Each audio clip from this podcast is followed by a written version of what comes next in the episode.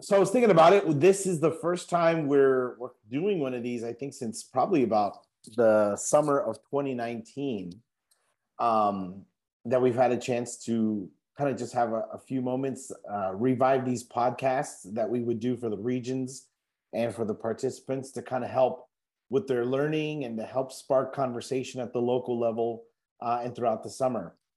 And so, you know, Ernesto, I think one of the things that we've been talking about recently is what exactly, what is the Great Debate? Like, why, how did this whole thing come about? I think it's important. Sometimes, you know, we get into the tournament day one and we don't pause to take a moment to learn, how did this whole thing get started? This Great Debate experience that some of the students have just started embarking on. Well, it has its roots. Just like everything else, you know, I'm a frustrated educator. You know that already. And back before 1985, which is a long, doggone time ago, a lot of the kids that were going to UT or not able to get into UT were complaining about barely missing out. In other words, if you required 1,100 back then, they were barely missing it with 1050s, 1040s. And therefore not being able to gain admission. And it was always lower scores than they wanted on the verbal part. And so, and the ongoing discussions that always take place at NHI, the idea was, how do we improve the language proficiency of young people?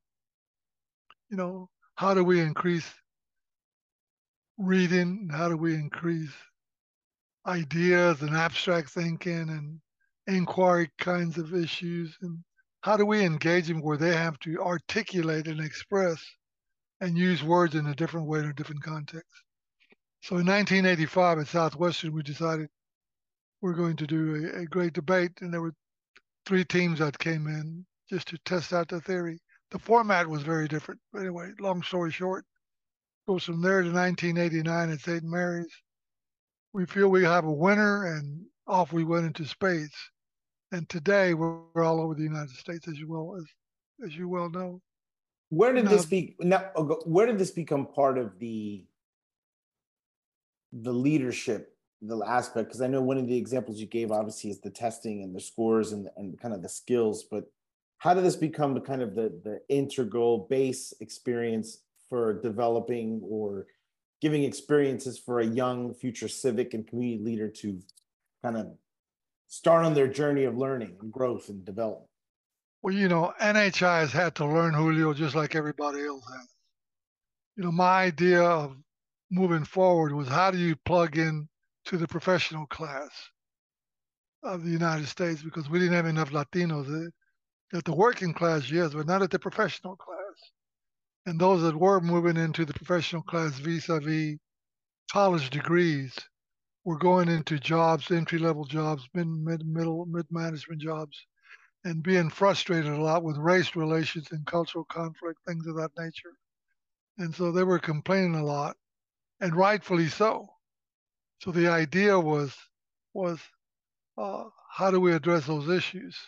And so NHI began more like a value crossover training programs, and how do you fit into a mainstream world, a mainstream society, and how do you navigate effectively in that world? Well, what we found out that wasn't the only issue. You know, being able to operate in a larger context of a mainstream professional class means that you fit into pre-structured systems. And the idea is for you to familiarize yourself with how do you fit into those systems and how do you navigate those systems without ever thinking, what about how do we foster development into our own systems? How do we create a world of our own? And it's evolutionary for NHI, because it's something we should have considered a long time ago. We've considered it more over the last 15 years, 20 years. You know, that we're talking about a history here of 40 years. Which is a long time of discussion and analysis and feedback and evaluation.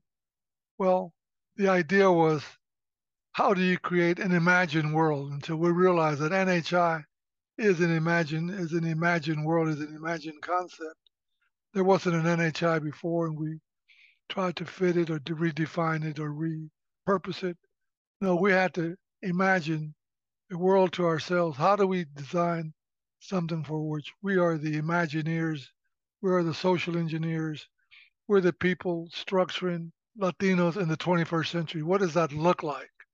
And when you start playing around with concepts like that from a leadership perspective, you begin to come up with new ideas and new possibilities. So we begin to feel the Great Debate offers a great entry-level opportunity for NHI, for young people to see themselves in an imagined future. You know, you said, of course, the Great Debate has its roots, like you said, in the Young Leaders Conference. It's decades of history. What makes it unique or distinct when you look at other communications programs or debate experiences or even Latino leadership programs? What makes the Great Debate kind of a space in and of its own? Because I think it's important for students to know the game they're playing, the experience they're going to have, the organization they're joining as first-year members. We're a very different animal than most leadership conferences, especially for Latinos that are event-driven, weekends, format-wise, do a lot of listening. I mean, they're good programs. I'm not knocking them. But they don't evolve. They don't involve, at least in my way of thinking, they don't involve and advance the thinking of young.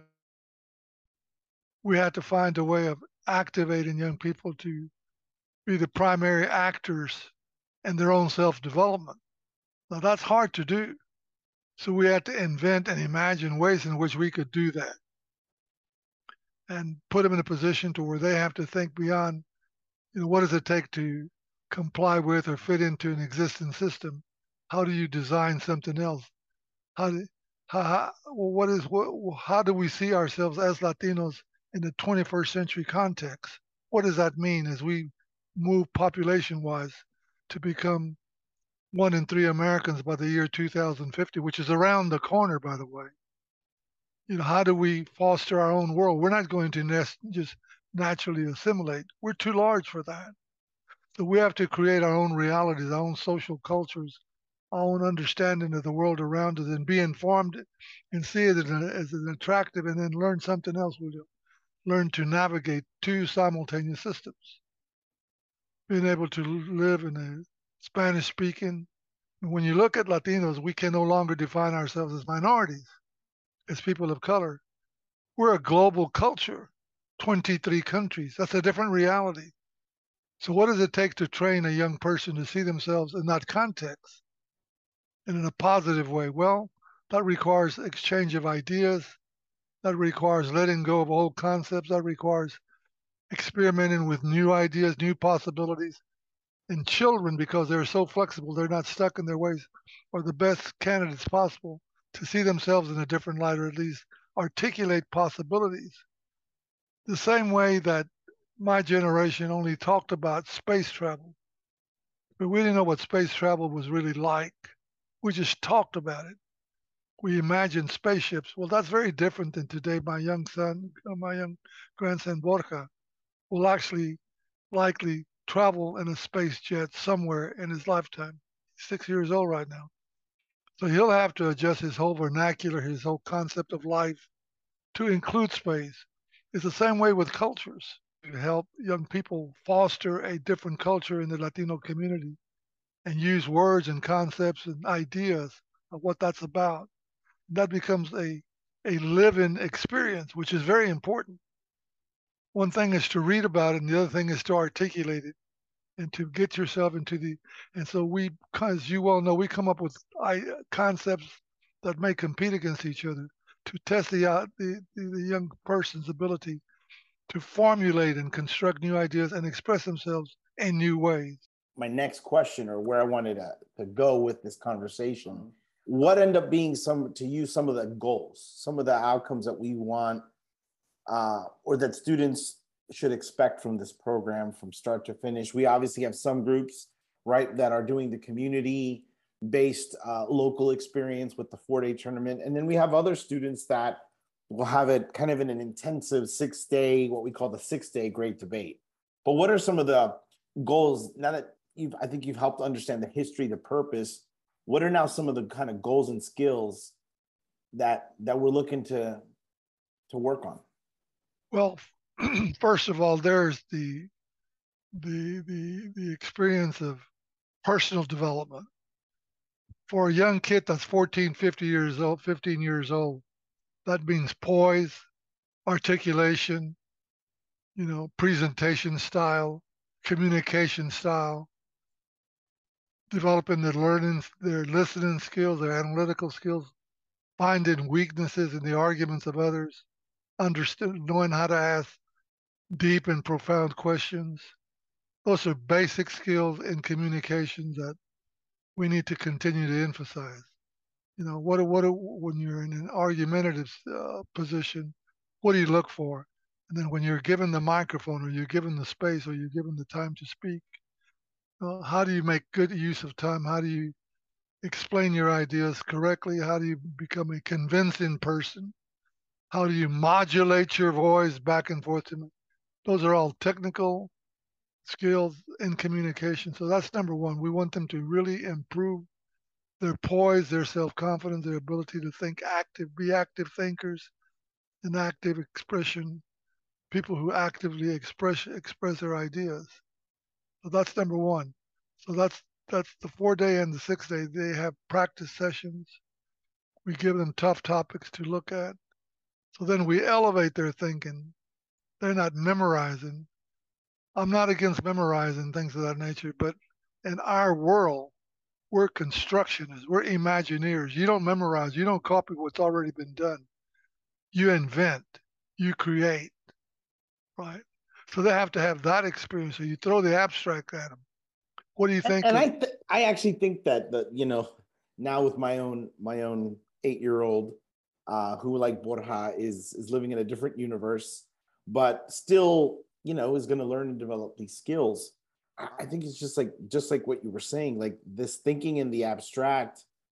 There's a lot of concrete learning that takes place in the school, in certain religious communities, depending what you're at. Like these are the rules, these are the orders, these are the beliefs. Whether it's biology, the Constitution, right, current events. So what I end up finding is that as I get old, how NHI, that abstract thinking really just complemented my learning and my approach to just normal things, because I know how to do the research and the concrete and the fact finding, but there's a lot of situations in your life, just in life, that are more abstract or that have no concrete Google search, right? There's no Siri that can give you the answer. And I like how the Great Debate plays in that world. Great Debate is very much about Socratic learning style, where you literally grabbed out of the thin air. Questions and possibilities. And so inquiry becomes very important, the use of logic. And that's why I don't necessarily admire anybody who's training our kids that wants them to memorize as an answer to an inquiry. We want young kids to try to construct knowledge, put ideas together, see if they fit together, practice that kind of thinking, and then try to put it into a construct and express it and make logic and reasonable and draw reasonable conclusions. That's classic style of learning. And we don't have enough of it in today's world, where we're teaching people how to just fit into society because everything has been pre-engineered. Most everything has been pre-engineered, and what you need to know is how to operate responsibly within pre-structured systems, and how to memorize processes and procedures and timetables and manage time to come up with an end product of some form. At least in my world, in my way of thinking, this is what young people. So I want parents to know what they're buying. They're buying into a child becoming a thought leader, a thought person, a thought analyst that's going to be far superior in the future as we get into the actual future of having to construct new ways of thinking, because we are modernizing the world. It's always trying to improve itself. And there are certain things that exist in systems just don't fit into. You know, AI is a good example. Artificial intelligence. We may find ways to computerize or ways of engineering systems that provide far-reaching answers to complex questions. But on the other hand, we may disemploy millions of people. So we have to think about, well, what do you do with people who no longer have jobs, no longer have functions? How do you reformulate societies? Maybe 200 years from now, maybe 300 years from now. But how do you begin to join in intellectually in that journey? Let me give you another example, Latinos. How can we possibly claim to be minorities when we're going to be such a huge population consisting of 23 countries? What is the new vernacular? How do we interact with each other? How do we relate to one another? How do we find common ground?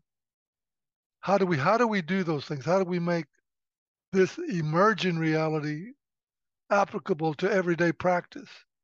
We've never done that before. Well, we're divided by countries. Even you start just the nature of the concept of the word community, right? That has different, sometimes non-regional, non-geographic understandings, right? The NHI community is a transnational, you know, digital and personal community. Communities of the future look like, and what are they rooted in? Are they rooted in a value system, in a shared vision, or is it strictly last names and, you know, DNA reports? I think those are some of the questions we're going to encounter more and more. And American society is also moving towards other kinds of communities, right? You know, and it's just not biological. It's just not family. It's just not ethnic. It's just not. We've got other communities now. We have engineering communities. We have social communities. We have political communities. We have all kinds of communities in today. And our young people are having to learn how to navigate all of those communities simultaneously developing their own identity. I didn't have to face that. I grew up in Houston in a barrio. My grandmother lived down the street, my tia down the road. You know, we got together on weekends. That's gone. That kind of life is gone. I have to go create new communities. NHI requires that kids formulate or create or foster the development of new communities that are transnational now. I get a kick out of my granddaughters, some of them, going to go be with people in Panama. I couldn't even get across town in Houston growing up, much less get in a plane and go spend a week with friends in Panama. So the world is very different, and we must not allow our community to stay behind or not equip it with the skills. Now, I want to make sure that not all of that is happening just through NHI. That's happening around the world. And what we're doing is merely participating in a change process that's affecting us all every day of our lives. What we don't want to do is get left out as former Governor Ann Richards said one day, you're either at the table or you're on the menu. We don't want to get eaten up by other influences to the extent that we have no defense. We just work to fit in. And fitting in has been our history over the throughout the 20th century, just figuring out how to fit into the more abundant community of America, because we haven't been part of that for over 100 years. Walk me through the four types of debate that even though students will eventually, right, they'll get sorted out into different categories and events for competition. The intent and the spirit of it is that they get exposed and play with at least all four styles. And why? What are the four styles, and why are they each unique and important to a leader's development? Start off with oratory. I'm going to answer that in a crazy way. I get a kick out of moms who are so innovative and creative when they're giving their kids toys all the time. And toys educate a child. It allows them to examine and smell and taste. And what we're doing at NHI is we're working with a lot of young kids. I mean, they're beautiful young kids, beautiful young souls. And we're giving them social toys to play with and gain meaning from. So the Great Debate is a big, giant social toy. I want mom and dads to understand that. I want the kids to understand This is meant to be fun, you know. Enjoy the creativity opportunity. So in this specific case of the Great Debate, they get 4 toys. And they're all related to argumentative communications or competitive communications. Comparing ideas and competing the one-upsmanship of who has a better idea than the other. So in those instances, we want them to become familiar with 4 styles of argumentation. 1 is cross-examination. 2 is mock trial. We use mock trial as a toy. 3 is oratory, and 4 is extemporaneous speaking. But anyway, each one is unique in its own way, and each one has a different function. And it's very important for students and parents. I'm talking to parents, not the coaches so much, because they want to win. They want to, you know, my kids want to get up there and pull out their swords and slay the dragon. And that's cool too, you know. That's I enjoy all of it. And so it's a game of slay the dragon. Well, make sure that it doesn't get that serious. But in cross-examination debate, it's the idea of raising questions about an established practice or policy. And I'm going to give an example. The practice of when can you drive a car? Let's just say that in kids.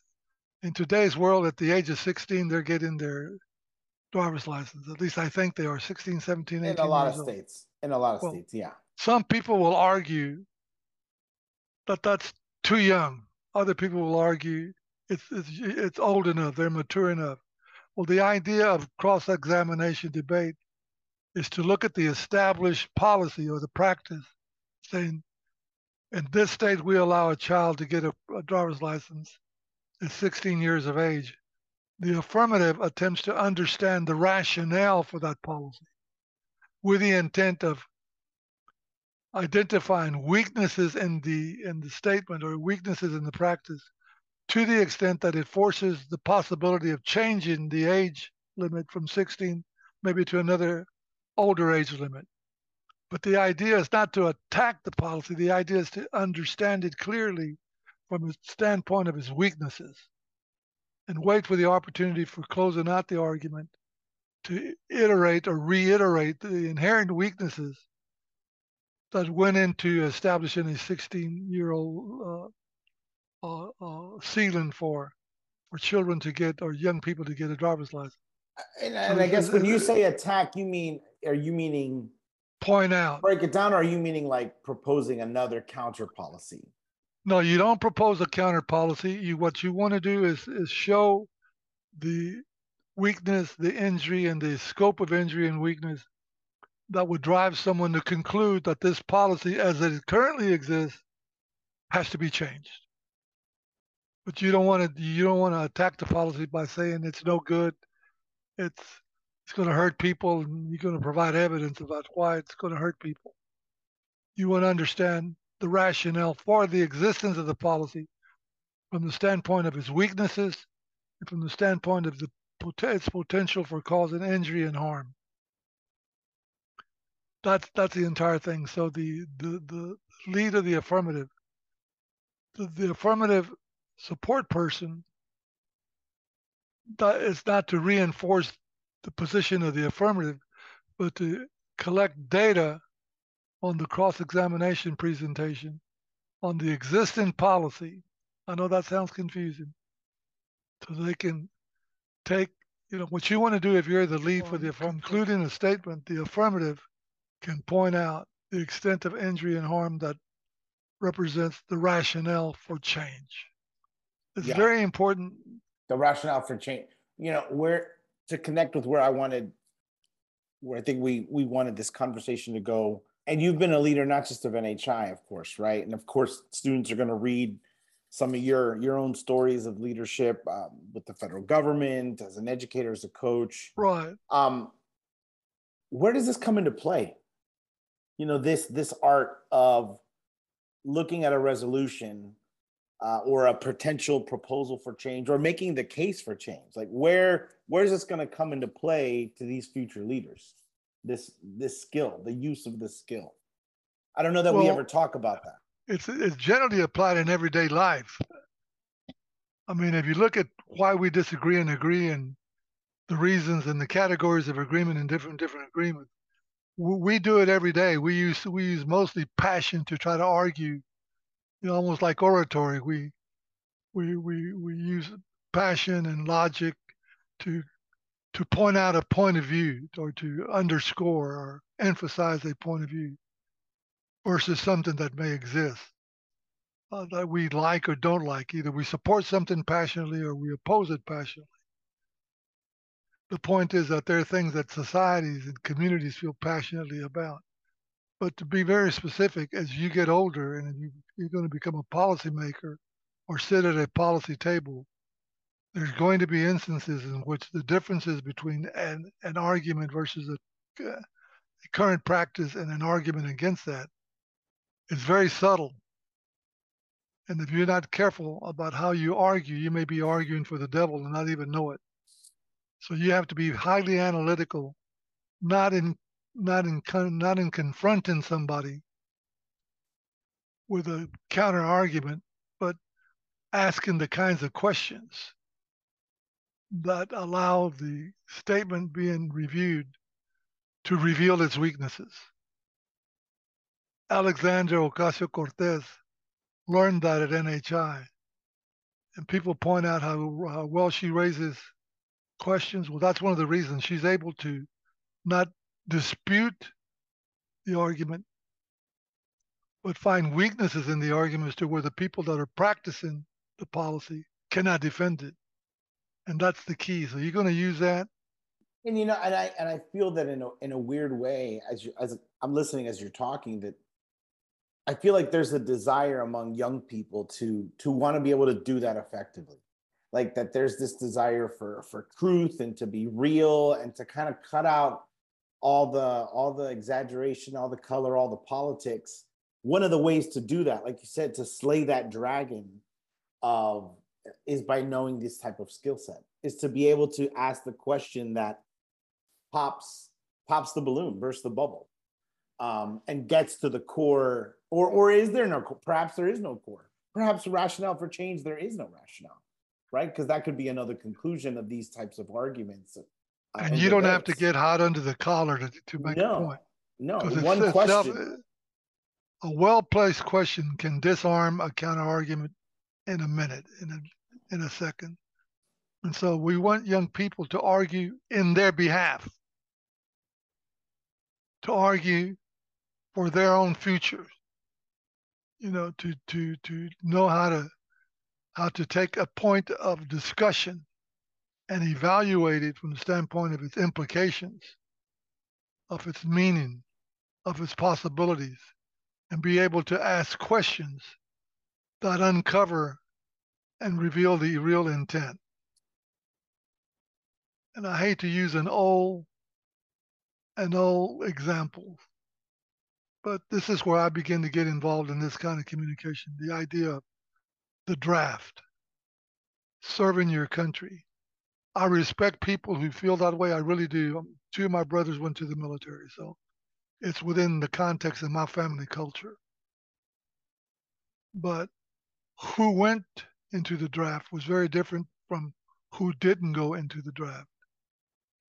We could argue for higher education as a reason for remaining out of the draft, and many people with the resources to do that were able to use that rationale as a reason for not going into the draft, while those who didn't have the resources could not argue that point and were drafted and tragically killed or hurt or maimed for the rest of their lives.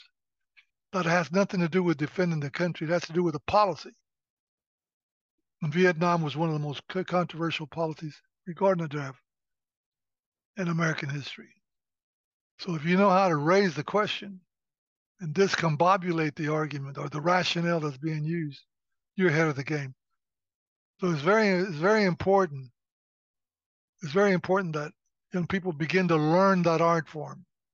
So when you go into something like the next step, which is the mock trial, all of a sudden that alters the method of argumentation, because now what you have is the attorney making a case in point, the plaintiff attorney, making a case in point for change based on a stated policy and an expert witness having to provide the rationale for why that argument makes sense. The the defendant attorney defends the status quo and uses their expertise to do two things. One is to support the contention of the defendant or to invalidate the claims of the plaintiff attorney. So you don't do that in cross-examination. You only do that in mock trial. Right.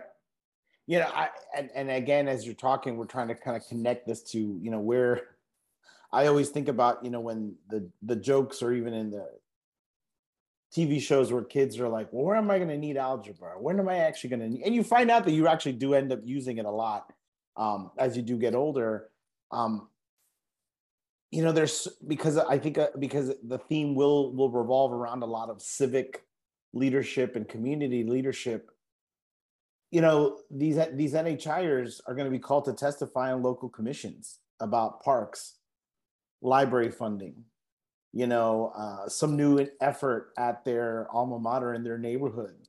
I know we've been involved in some conversations of local citizens here in Central Texas about, you know, just a lot of the decisions being made about the development and growth. This mock trial witness experience is a very real one, because sometimes you might be the leader doing the questioning, but sometimes you may be called to be the expert and to help support some cause, some case. You know, I'm here on the board of a local nonprofit, and the way that arts funding is being distributed is very different, and the rules have recently changed, and so we've had to try to find ways to get those witness statements out to compel certain policies.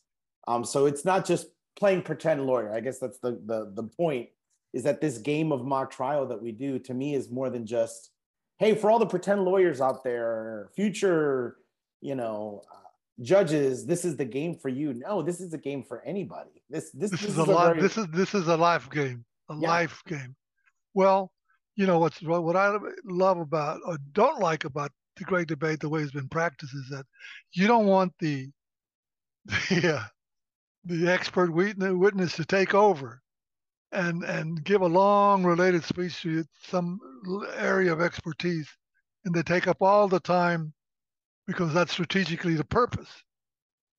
You know, the expert witness has one role, and that's to provide specific information related to the specific question to the specific issue under question. But they're not supposed to sit there and consume time so that it discombobulates the opposition or limits their time to respond, because they sucked up all the oxygen making an expert case for something that's being argued. So we want to make sure that that our trainers don't do that, because they've been doing that for the last several years, and it's unethical. It needs to be pointed out, and maybe we can even forfeit a game. I mean, a trial, just on that basis, if you see that they're being trained to strategically use time rather than to argue the point. Well, again, these formats, whether it loses its purpose. Well, right, exactly, because even in, again, and I've testified before a state education committee. I've been on panels. I've been a parent testifying at a school about particular school models. Everybody, part of it is that you get your due time. It's how you use that time. So it's not really about like, get rid of their time or got to weaken their time. Sure, if that's your tactic, but if your argument is so strong and your case is so strong, it should stand on its merits. You shouldn't need to play these tricks.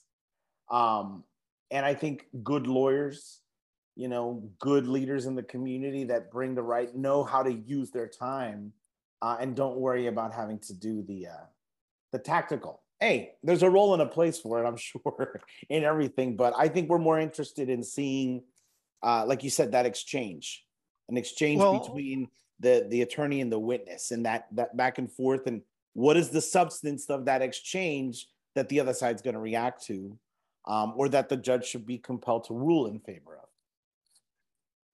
We get accustomed as Latinos to argue with passion, the moral right and the moral wrong. Leave that to oratory. Okay. So take me there. That was you segued yourself. You know, because as you remind us, there's a place for that too. There is a place for that, but the place is to once again demonstrate the weakness in the counter argument and the consequence of the counter argument, and why the proposal that's being delivered the persuasion ought to be the advantages of the action that's being contemplated. For example, if you're going to argue the advantages of living at home, going to college, or leaving home and going to college, and you're going to make an oratory statement behind that, you can actually make an oratory statement that supports staying at home and living at home just as good as you can make an oratory statement that supports leaving home. If you know what you're saying, if you know how to point out differences, if you're able to tell a mom or dad, by staying home, I increase the income of our family. By staying home, I reduce the amount of labor, everyday labor, that you would have to take up. I could help with grandma and grandpa. I can help take my brothers and sisters to school. I can save money for graduate school. You can make a case for staying home through an impassioned speech, the same impassioned speech for leaving home. By leaving home, I get to learn to be independent. I get to learn how to manage my money. I get to learn to live on my own. I get to do things with my peer friends and learn from them. Anyway, so the argument is not right or wrong, which is what I'm saying. It's not you don't love me, or you're just trying to control me, or that's not the argument. And we get trained as you. So if you do that on a policy board, you're going to get kicked off pretty quick, or they're going to stop listening to you. You know, I won't say who it was, but I remember this NHR in the state house arguing an issue and starts crying on the camera because she thought it was an immoral thing that the legislature was doing, and the person was right, and what the claim was, but the method used was not the appropriate method and the appropriate means of driving home the message. So the idea is to know what you're arguing and what situation you're in, to make a selective choice of what's your best approach to support the idea and concept you're advocating for. In some cases, it may be cross-examination. In other cases, you may want to have someone who knows about that there as your witness. In other cases, it may be an impassioned speech. And in other cases, when it's extemp, you may have to construct on the run because you find yourself having to answer a critical question, what I mean on the run, extemporaneously or in a vacuum, or momentarily. And if you don't know how to construct that and deliver a message strongly that's coherent and effective, you're going to lose a case, or you're going to not make the point you wish to make. So extemporaneous argumentation is just as important as cross-sex or the other. So our goal is to expose these kids that it's just not one way of communicating. In our case, it's four ways of communicating. We're going to put you on the stage. We're going to put a microphone in your face. We're going to give you a theme to argue, and we're going to watch you go. And you're going to be judged by your peers based on these points. That's extraordinary experience that rarely does anyone ever get, because you're doing this in a stage of a couple of hundred people in the audience. away from home, on your own, and everything that you do, the way you dress, the way you use your voice, the way you inflect, the way you, the drama you use, the way you use questions, all of that goes into play automatically to the extent that you constantly have to be in control of what you're saying, very conscious of what you're saying and why you're saying that and why you're asking a question and what conclusion you want your opponent to come to. So the idea is for them to concede your point. What do you see at the end of this?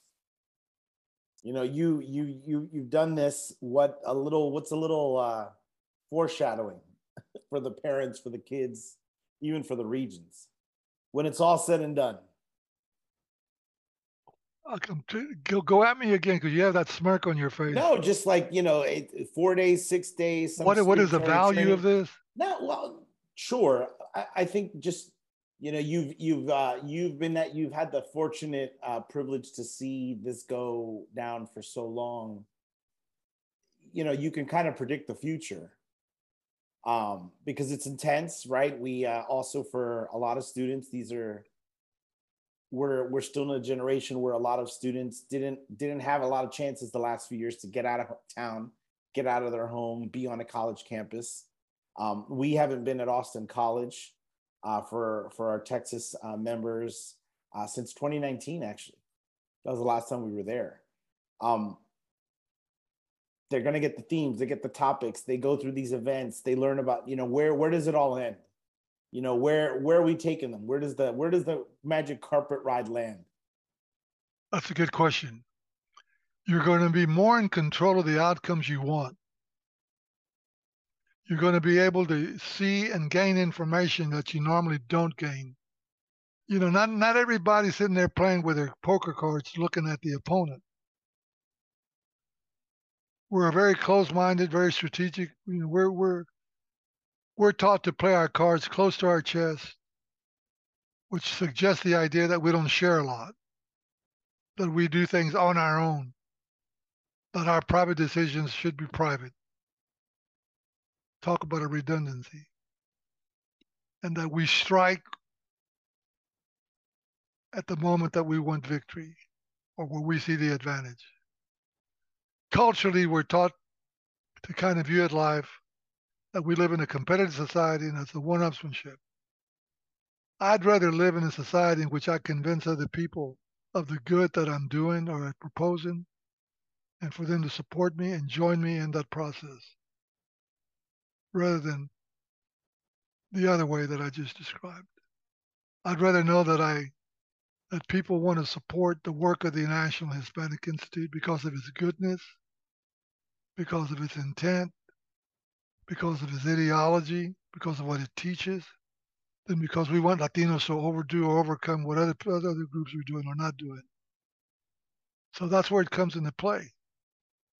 Because once you get people who know that we are intelligent, because we've always been intelligent, we're even more intelligent for tomorrow. Once we know that we have that confidence to self-determine and evaluate and ask the right questions about where we're going and why we're going there and what's the outcome and how the outcome not only benefits me but benefits others, then we're practicing that old concept we call community equity building rather than social justice. The social justice movement I love, I participate in it, but it's a right and wrong movement. It's self-righteous people being told you're wrong. There's a lot of truth to that. Look at what's going on in today's politics. And you can begin to see that it's not an open dialogue in American society. It is a very strategic, underhanded, on both sides of the aisle. It's called the advantage. How do I gain the advantage? Well, you may gain the advantage, but you're also going to gain the disadvantage of a lot of resentment. So at the other end of the day, what do we want to teach our kids? We want to teach them to use language and ideas and concepts to generate enthusiastic support for things that benefit entire societies. At least that's my take. And we also want them to be in control of things they imagine, because it belongs to them. That's why I love the work of NHI, because it's innovative, it's creative, it's modernistic, it's everything. You know, we're not arguing against anything that's going on right now. No, and we're too busy shaping ourselves for tomorrow. It's important, you know. I this Monday, right? Because it was Sophia didn't have school. This is my wrap up.